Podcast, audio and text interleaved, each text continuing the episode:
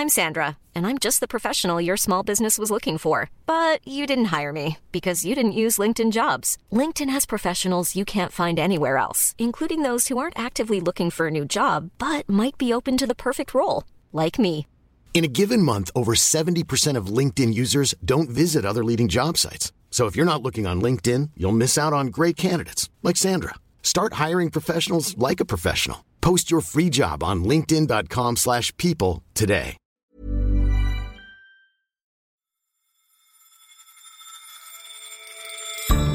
Elizabeth Warren has big plans for the economy. Could they work in practice? What she wants to do is rebalance economic and political power back towards the middle class. And can money really buy happiness? In the Great Depression in 1929, you can see the index just falls off a cliff. And interestingly, just before the stock market crash, huge optimism in society. You're listening to Money Talks from Economist Radio. I'm Patrick Lane.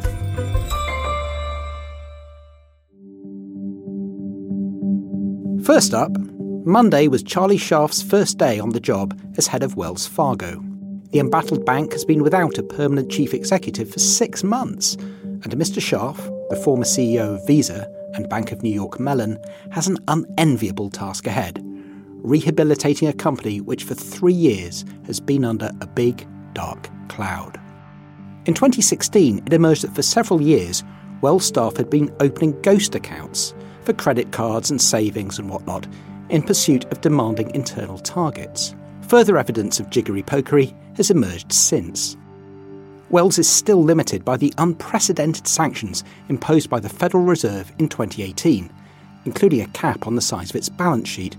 Alice Fulwood is our Wall Street correspondent and has been following Wells Fargo's trials and tribulations. Hello, Alice. Hello, Patrick. Now, Charlie Scharf went into work for his first day on Monday. Can you sketch out his to do list for us? I, I bet it's pretty long.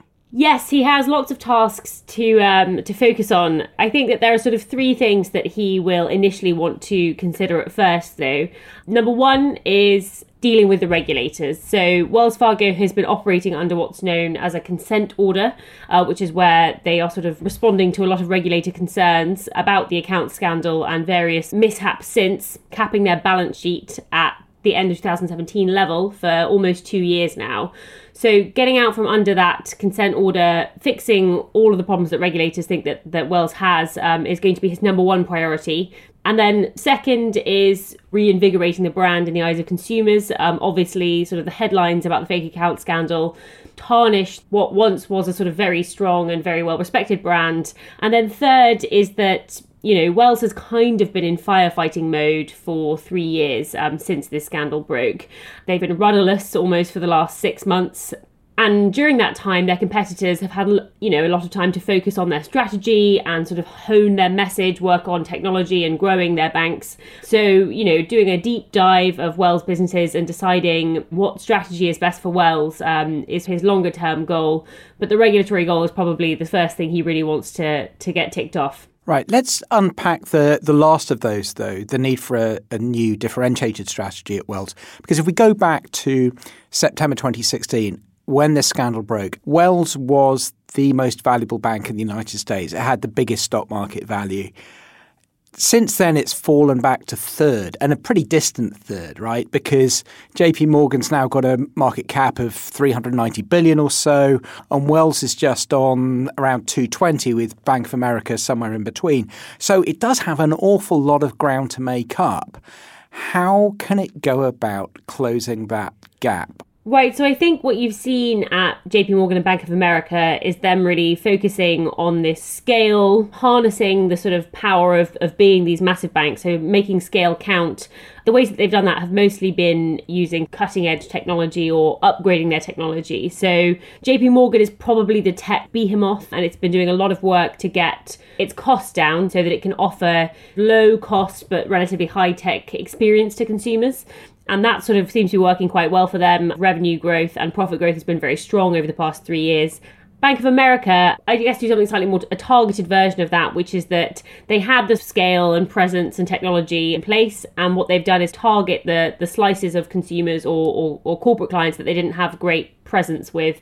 Uh, so, for example, sort of middle market businesses, and you saw that strategy really pay off in their earnings last week. So, the balance sheet of JP Morgan and Bank of America are in the realm of 8 to 10% larger than they were um, at the end of 2017. Wells is the same size. And the sorting out the relationship with the regulator and getting that cap removed, that's really key because then you can't exploit the scale that Wells has already got, and you certainly can't expand it until you've got that asset cap sorted out.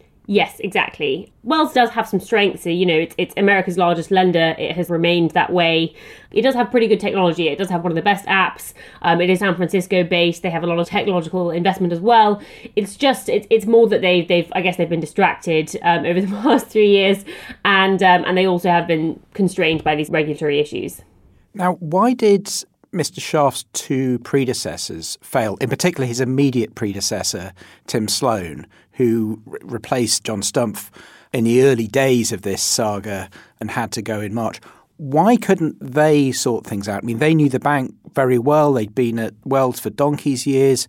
They knew where all the bodies were buried, or they should have done. So why were they unable to to put things right? In particular, Mr. Sloan if you cast your mind back to before the scandal, you know, Wells had come through the global financial crisis as the sort of most reputed bank. It hadn't really been as, as affected as its peers. It had this very strong brand, and they also had been the darling of, of Wall Street because of this incentive program and the schemes that they put in place to cross sell products. And that ultimately ended up being kind of their undoing in the fake account scandal because the pressure that they put on employees and the incentive schemes combined to mean that you know there was there was pressure on people to open accounts and you could do it in this fraudulent way, I guess. And I think everyone within Wells could see the advantage of bringing, you know, an outsider in, someone who who wasn't wedded to the sort of old Wells Fargo model and also didn't have all that that baggage associated with them. Mr. Scharf does get to come in with a clean slate and a fresh pair of eyes and look at how all these these issues can be resolved. I was surprised to learn that he's going to stay based in New York rather than move to San Francisco where Wells Fargo is based. I mean, apart from a 3,000 mile commute, is that going to make any difference to his ability to do his job? It is very unusual for the CEO of a bank not to be based at its headquartered operations. They were looking for a long time for the right candidate, and I imagine they would have preferred someone who, who would have been willing to relocate to San Francisco. But New York, Wall Street is where most of the banks are based, and if you're looking for a really experienced sort of banker, then then possibly it's difficult to tempt them over to the, the West Coast. Mr. Scharf will be based in New York. I imagine that will, will make things trickier, but clearly they didn't think that it was a, uh, an insurmountable challenge for him as you said, his first task will probably be to repair the bank's relationship with regulators.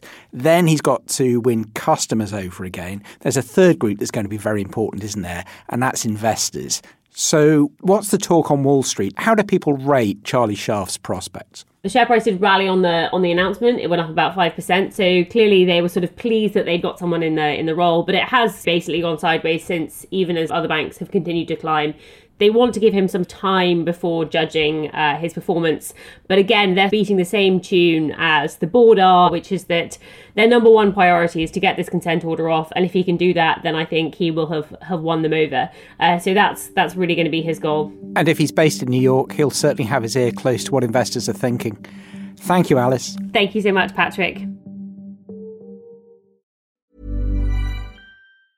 When you're ready to pop the question, the last thing you want to do is second guess the ring. At Bluenile.com, you can design a one of a kind ring with the ease and convenience of shopping online. Choose your diamond and setting. When you find the one, you'll get it delivered right to your door. Go to Bluenile.com and use promo code LISTEN to get $50 off your purchase of $500 or more. That's code LISTEN at Bluenile.com for $50 off your purchase.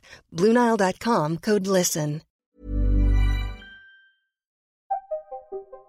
When the fake account scandal at Wells Fargo broke, one of the figures in Washington who came down hardest on the bank and its executives was Elizabeth Warren. At best, you were incompetent. At worst, you were complicit. And either way, you should be fired. Wells Fargo needs to start over. And that- the senator from Massachusetts is now leading the field of Democratic candidates for America's presidency in several polls. She stands out from the large crowd of hopefuls for one reason in particular her abundance of policy ideas, making headlines with her sweeping plans to re engineer American capitalism. Medicare for all is the gold standard. It is the way we get health care coverage for every single American. It's time to break up these big companies so they don't have so much power over everyone else. I've got a plan to protect consumers and competition. Second, workers would have a seat at the table when big decisions are made. My bill would make it so that at big corporations. Her detailed proposals represent the Democrats' most rigorous challenge to the capitalist status quo since Franklin Roosevelt's New Deal in the 1930s. Our correspondent Charlotte Howard has been investigating whether Senator Warren's ideas could work in practice and how they would reshape the American economy. Charlotte joins us on the line now from New York. Hello, Charlotte. Hi, Patrick. Some of Senator Warren's proposals are much better known than others.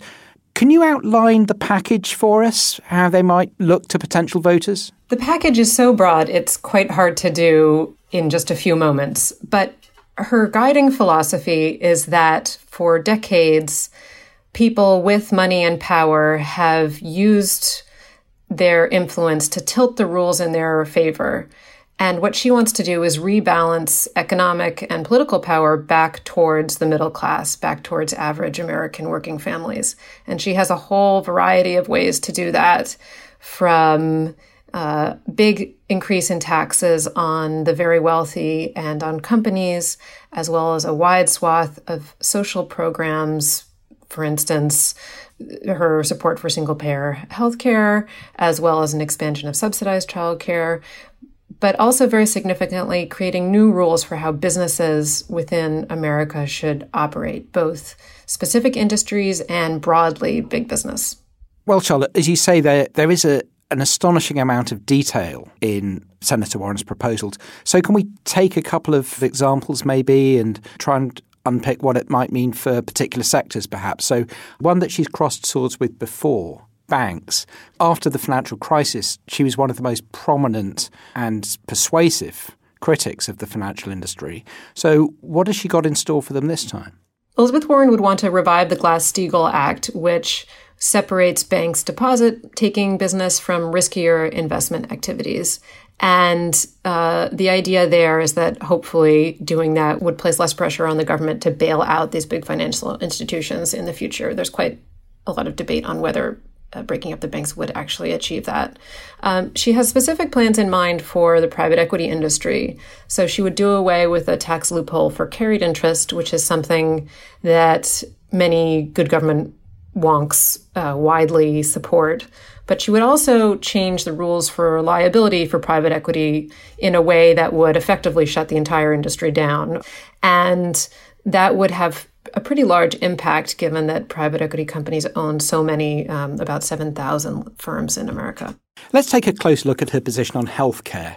Of course, it's such a sensitive subject, isn't it, in the United States, because the costs of private healthcare can be so punitive. Well, in this instance, she says that she supports Bernie Sanders' plan for Medicare for all.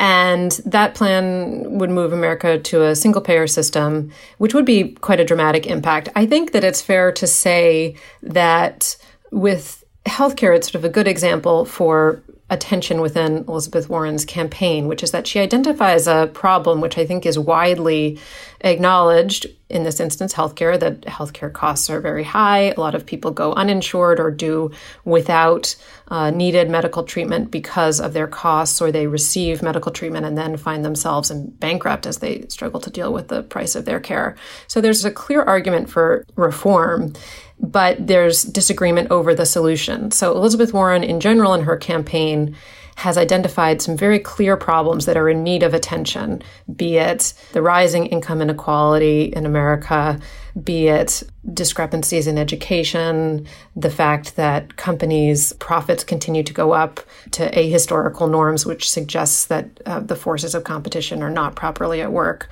She's very good at diagnosing problems, and then she has detailed proposals for how to address them. And it's there that the controversy arises that she she has has quite bold changes in mind for America's economy. What are the risks associated with those? I mean, to what extent is she proposing the right remedies for the ills that she's diagnosed? So that's right. That we as a paper generally agree with the problems that she's identified big companies do have too much sway over American politics. uh, through their lobbying groups in Washington. There should be a higher inheritance tax and that there should be a higher minimum wage.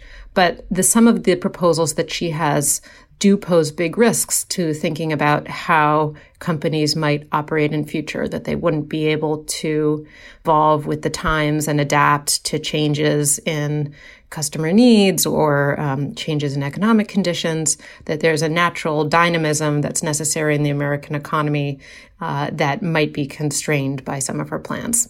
Now it's one thing to have policy proposals yet another thing to have very detailed ones. That's that's quite unusual in politics these days. But it's another thing still to implement policies. So how good is her track record at getting things that she wants onto the statute book into practice? So she would point to the creation of the Consumer Financial Protection Bureau as a big accomplishment, and her team, her policy team and advisors say that she's very well versed in administrative law from that experience. But there's a limit to the degree of, of her agenda that can just be done through executive action. So, changing America's healthcare system, that has to be done with Congress. She has very big plans for how to change the responsibilities for companies. That scale of change can only be done through legislation. And so, it really will be interesting to see how much, if she is elected, how much she's willing to compromise with the Republican Senate. Uh, she would come into this presidency with a very strong point of view that is quite out of the economic status quo. And there are some among her supporters who really are excited about that, that they view all of these many ideas, these thousands of words that comprise her proposals, essentially as a big bargaining chip to go into battle with Senate Republicans. But there are others who are more moderate who would prefer a Democratic president that would seek to advance economic growth without upending the existing way of doing business in the country. Now, the word socialist is one that's bandied around quite a lot in American politics, usually as an insult. If Elizabeth Warren becomes the Democratic nominee, this label is bound to be thrown at her by her opponents pejoratively. Is it accurate in this case? Is it, is it legitimate to say that, that Elizabeth Warren's a socialist? Not at all. I mean, she does see a role for single payer health systems, but there are all kinds of non socialist countries in Europe which have single payer health systems. And she doesn't see a huge takeover of industry by the government. She's not going to have the government running banks, etc. So the charge that she's a socialist, I'm sure, will be leveled against her, and that would be unfair. Thanks very much, Charlotte. Thank you. You can read more about Senator Warren's plans and how they would reshape American capitalism in the upcoming edition of The Economist. If you're not yet a subscriber, listeners can get their first 12 issues for $12 or £12 by visiting economist.com slash radio offer. And finally, they say money can't buy you happiness, but most governments seem to believe it can, given their relentless focus on increasing GDP year after year. In fact, in economics, there's a long thread of researchers who've doubted whether over time societies really do get happier as they get richer. But reliable long term evidence has been hard to get. Alok Jha, our science correspondent, is here to tell us more about a new study looking at exactly that. Hello, Alok. Hi, Patrick. So, how do you measure happiness? Well, let me ask you, how do you feel? Are you happy? Yes, moderately. Well, so that's basically how you measure happiness today. You ask people, and it's incredibly subjective. Um, and you know, your happiness depends on how you felt yesterday. Tomorrow's happiness will depend on how you felt today. I mean, it's it's a very difficult thing to measure. You know, we don't really have any long-term historical data. So, a group of scientists, computer scientists, psychologists, and economists came together to sort of tackle this. And what they did was to use a psychological insight, which is that generally speaking, it's been shown that people's mood can be gleaned from the things they write and they read. So they looked at the Google Books corpus, which is 8 million books, 6% of everything that's ever been physically published, plus millions and millions of newspaper articles, all the way back to 1820. And they crunched all the words in these, looked at how um, how emotionally charged these words were. So each word was given a valence, uh, a number which basically told you whether it was happy or sad. And then they just ran this through many, many computers and created um, an index of happiness going back to 1820 for four countries Italy, Germany, the US, and the UK. What did they find? When you put the index alongside historical events, it, it tracks really quite well. So, for example, um, the US and the UK during the world wars, the happiness of their nations dipped. In the civil wars of uh, the 1860s in the US, happiness dips again in that country. In the Great Depression in 1929, there's a stock market crash, we know. And again, in the US and the UK, uh, you can see the index just falls off a cliff. And interestingly, just before the stock market crash, huge optimism in society. So that fits with what we think of for these sorts of uh, bubbles and these crashes. These are not causations, uh, they're just correlations. So you put them against history and they correlate quite well with, with what was going on in society at the time. But at the same time, there are some curious anomalies in the study, aren't there? For example, in Germany, it seems that people got happier as the Second World War went on, indeed, right up until 1945. So, how do they explain that Germans were apparently very happy when the Red Army was virtually at the gates of Berlin? Bearing in mind, of course, that these are correlational studies, not causation. So we can only really speculate about what is causing or behind the happiness or, or sadness. But it is perplexing that um, towards the end of the war, when they were clearly not winning, the, the mood seems to be in the index still quite high. They were quite happy. The researchers postulate that this is because in Germany and also in Italy, actually, where mood seems to be quite high during the war, the, the governments were, censoring books, so books and publications. So anything that was negative of the regime or critical was being censored away. And you could, what you're seeing in the happiness of the nations at those points is actually a result of that censorship. Given there are these anomalies, how reliable is the data? I mean, the meaning of words changes over time, the way people express happiness changes over time, even the definition of happiness itself may change over time.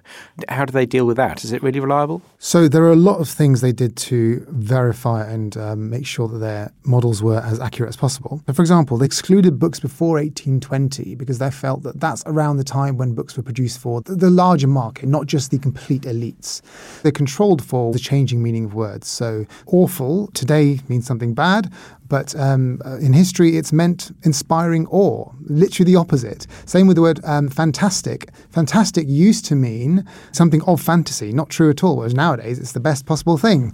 They verified their model also because once they created everything and created the indices, they then checked with 30 or 40 years of Eurobarometer. So, Eurobarometer is the uh, European uh, Union's annual sort of status of the continent measure, and it's seen as very reliable. And it's been around since the late 70s, and it's the longest time series of measurements of happiness. And it fit exactly well with, with Eurobarometer. So, they knew their model worked the last 40 years. They do admit there might be things they've not thought of, and this is the first draft of their model. I'm sure it'll, ch- it'll change over the long term, as societies get richer, as all these societies have immeasurably over the past 200 years, have they got happier or are there other things which affect happiness more than just wealth? So, this is the big question, isn't it? If you get richer, are you happier? And you know, the evidence that we have in the last few decades should suggest that yes, people when they get richer do get happier. But there's a paradox because over long term, as countries get richer, the happiness stays roughly the same. The solution that these researchers have to that paradox is that actually, yes, money does help to increase your happiness, but the correlation is very small. It's just not actually that significant. It's not as significant, in fact, as just being healthier. A one year increase in longevity the happiness associated with that is equivalent to a 4.3% increase in GDP, which you know, is an enormous increase in GDP, which most countries can only dream of. And even more than that, not being in a war is the most, most sort of uh, happy inducing thing for countries. If you have a war, then the drop in national happiness can only be reversed by a 30% increase in GDP in the following year. So a 30% increase in GDP is phenomenal. I mean, that's no one does that. What one caveat that the authors do make about this this particular index they've created is that it only really applies to developed nations. In less developed nations, obviously becoming richer is a much bigger part of becoming happier. Uh, we shouldn't sort of assume that this is going to be a, a universal measure now for everything else. Let's finish with a concrete question about where we are in Britain in the early 21st century. Are people in this country happier than they were when our publication was founded in 1843? With, with again, a caveat that you can't actually compare absolute values for this index over hundreds of years. But you know, let's just throw that out the window for a minute and just do it anyway. Yeah, let's, let's just chuck that to one side. Let's have a wild guess. So, so here we go. I'm looking at the graph here, and uh, the level we're at in the early 20th century, uh, the level in 1840, we're actually exactly the same.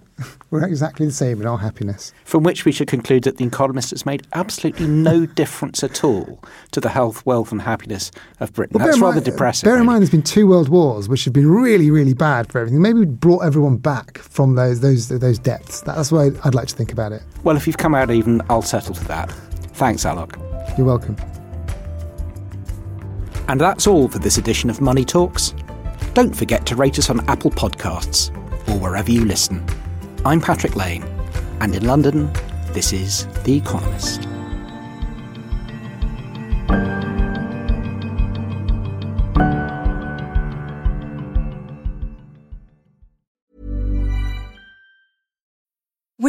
Mealtime inspiration, it's worth shopping Kroger, where you'll find over 30,000 mouthwatering choices that excite your inner foodie. And no matter what tasty choice you make, you'll enjoy our everyday low prices, plus extra ways to save, like digital coupons worth over $600 each week. You can also save up to $1 off per gallon at the pump with fuel points. More savings and more inspiring flavors make shopping Kroger worth it every time. Kroger, fresh for everyone. Fuel restrictions apply.